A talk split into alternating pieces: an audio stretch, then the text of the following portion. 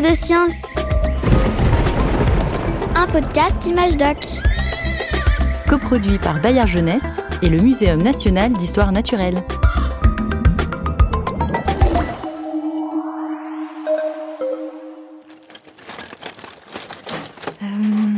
Où est-ce que je l'ai mise Là. Mais oh, j'étais pourtant sûre de l'avoir rangée là. Ah Je l'ai Je te présente Sophie la girafe. Je vais avoir un petit cousin. Alors je vais la lui offrir. Je pense qu'il va l'adorer. Moi, je ne m'en séparais jamais. Même en grandissant, hein. Allez Sophie, on part à l'école. Je mettais Sophie la girafe dans la poche extérieure de mon sac. Tu sais, là où on met la gourde. Elle me suivait partout. Dans le bus, chez la boulangère, quand on achetait les pains au chocolat tout chaud, et même dans les vestiaires au handball. Sophie, tu tends celle-là, mais tu bouges pas. Tu peux regarder le match si t'as envie.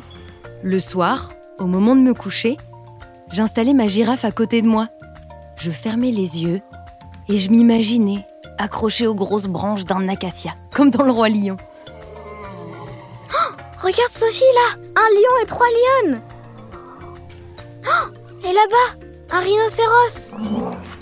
Il se baigne dans la rivière. Eh oh Eh, Mais oh, qu'est-ce que c'est Une girafe. C'est une girafe Sophie, une vraie. Comme elle est grande.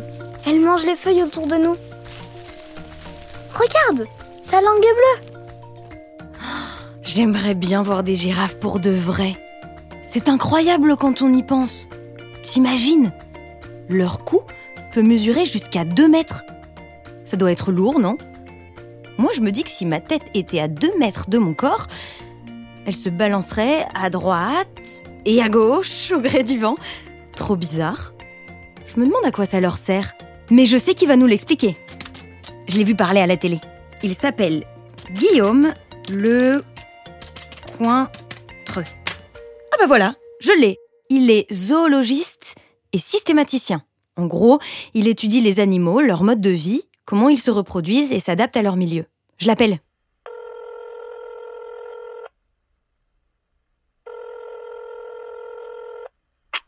Allô Bonjour Guillaume Lecointre. Vous sauriez nous expliquer pourquoi les girafes ont un long cou Oui, alors le coup des girafes, bah, un vaste problème. Il va falloir qu'on prenne un petit peu de temps pour l'expliquer. Super On se retrouve au muséum. J'emmène des petits curieux avec moi. J'ai hâte. À tout de suite.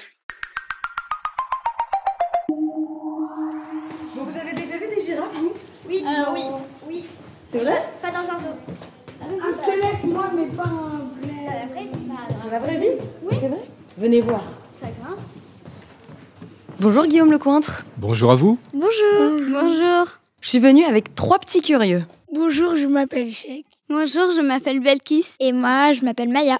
Vous connaissez, vous, les girafes Vous en avez déjà vu, c'est ça Euh, oui. Au jardin des plantes. Moi, personnellement, j'ai juste vu un squelette Deux girafes. de girafe. T'as regardé son cou quand t'as vu son squelette Est-ce que tu as vu son cou Il ressemblait un petit peu à une colonne vertébrale. Eh ben oui, c'est ça, c'est qu'il y a des vertèbres. Et vous savez combien on a de vertèbres dans le cou, en général 3. Plus que ça. 6. On n'est pas loin, on chauffe 7. Sept, ouais. Et la girafe, elle en a comme nous, elle en a sept. Sauf que Ils sont très grands. elles sont plus longues, voilà, c'est ça. Alors justement, selon vous, pourquoi la- les girafes ont un long cou Bah, moi, personnellement, je pense que c'est pour manger les feuilles qui sont en haut des arbres. Moi, à mon avis, c'est euh, parce qu'elles sont venues comme ça. Euh, c'est comme si je posais une question à quelqu'un et lui dire euh, pourquoi t'as des pieds. Moi, je dirais que leurs ancêtres, c'est des dinosaures, parce qu'il y avait certains dinosaures qui avaient des longs coups. Bah, Il y a de l'intuition derrière ça. Il y a de l'intuition. C'est vrai qu'en biologie, souvent, quand on a quelque chose, euh, un organe, enfin, euh, des pieds, euh, un cou, c'est vrai que ça vient des ancêtres, la plupart du temps. Donc l'intuition de chèque, elle est bonne. Manque de chance, ça marche pas sur la girafe. Alors si les girafes, euh, elles sont pas euh, directement euh, liées aux dinosaures, hein, c'est vrai que les ancêtres des girafes, ils avaient des coups, on va dire entre guillemets normaux. D'après vous, si on part euh, des ancêtres qui sont normaux, comment elles ont fait pour avoir un long cou Vous avez une idée, vous Moi, je pense que ça s'est développé au fil des temps. Ouais, c'est vrai ça, au fil des temps. Ça prend combien de temps selon vous Après un siècle. Moi, j'aurais plus dit un millénaire. Mhm. Moi, j'aurais dit le temps du développement de la planète. Ah ouais, alors là, vous êtes sur des temps trop courts ou alors un temps trop long. c'est entre les deux, en fait. Vous n'avez pas tout à fait tort. C'est de l'ordre de euh, 100 000 ans, euh, un million d'années, quoi. Bon, c'est difficile de nous représenter ça. hein, C'est très, très long. Et combien de temps ça vit une girafe, au fait À peu Euh. près 20 ans. Voilà. J'ai vu sur un livre ça. Oui, bah très bien. Bah alors, vous voyez, si on dit par exemple 100 000 ans, c'est énormément de générations de girafes. Ça veut dire qu'au fil des temps, à chaque fois, leurs ancêtres, eh ben, ils avaient de plus en plus de longs coups, c'est ça Et ben Donc, voilà. Quand ils avaient un bébé, forcément, lui, il avait peut-être un plus long cou. Eh ben, on n'est pas loin là. On n'est pas loin, c'est qu'il faut beaucoup de temps et puis il faut beaucoup de bébés, beaucoup de générations. Si on veut savoir comment les girafes ont fait pour avoir un long cou, il faut qu'on connaisse le milieu dans lequel elles vivent. On est dans la savane africaine. Vous avez vu des images de la savane Euh, oui. une savane arborée. On dit arborée parce qu'il y a des arbres, mais c'est pas une forêt, vous voyez. Qu'est-ce qu'il y a dans une forêt Il y a Il y a plein d'arbres. voilà, c'est ça, plein d'arbres. Il y a plein d'arbres qui se touchent même presque. Alors que dans une savane, les arbres, il n'y en a pas. euh, Il n'y en a pas partout. Ici, voilà, ici ou là, on les voit. Et alors, euh, les herbivores dans la savane, il y a ceux qui broutent l'herbe, le zèbre par exemple. Vous en connaissez d'autres, des animaux qui broutent l'herbe dans la Oui, savane les gnous. les gnous, excellent, très bien. Le gnou va jamais faire la compétition à la girafe pour manger des feuilles. Il n'est pas assez grand. Le zèbre non plus.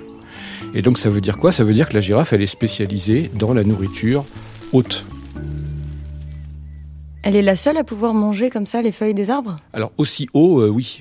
Il y a des antilopes qui ont des longs coups, qui arrivent à, à atteindre un certain niveau de feuilles, mais pas euh, le sommet comme l'a dit Maya tout à l'heure. Et donc, pour se nourrir, il va y avoir un problème, pour, quand on est herbivore dans la savane, hein, il va y avoir un problème d'étage. C'est-à-dire qu'il va y avoir des étages qui sont très accessibles, et puis des étages qui sont moins accessibles parce que les feuilles, elles sont en l'air.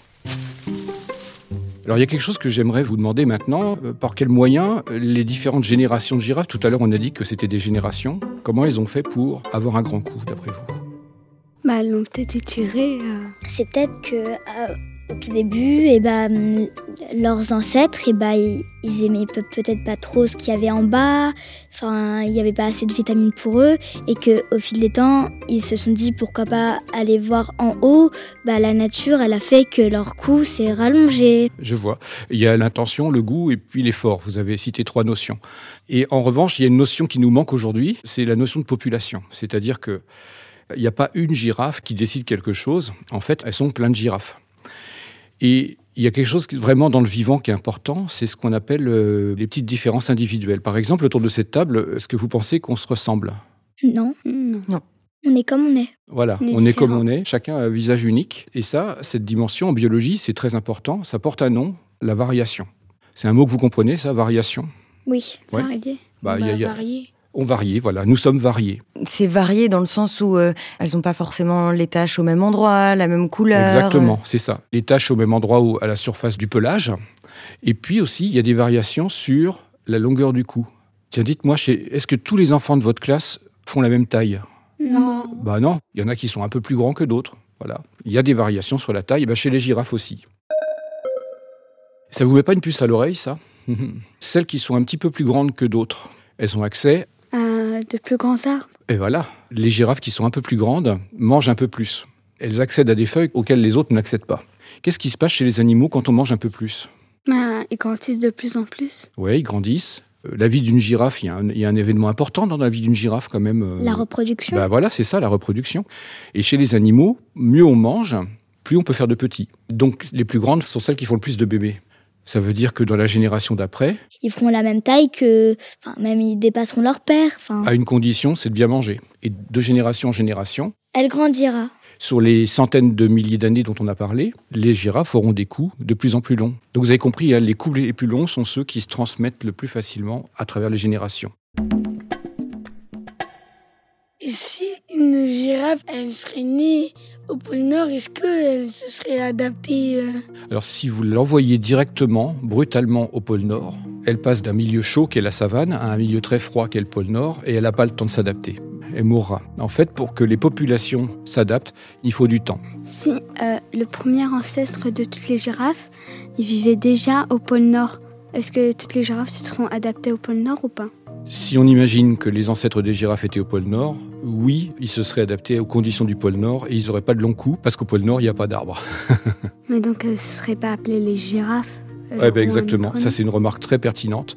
On n'aurait pas appelé ça des girafes. Est-ce que tous les animaux peuvent euh, s'adapter à... Oui. En fait, tous les animaux et les plantes que vous voyez dans le monde qui nous entoure, eh bien, ils sont là parce qu'ils ont cette capacité. Les populations d'animaux et de plantes ont la capacité de s'adapter. Bon, on a encore plein de questions, mais on va devoir y aller. Merci beaucoup, Guillaume Lecontre. Avec plaisir. C'était génial. hein. Merci, beaucoup. Merci à vous. Et au revoir. Au revoir. Curieux de science, un podcast Image Doc, coproduit par Bayard Jeunesse et le Muséum national d'histoire naturelle.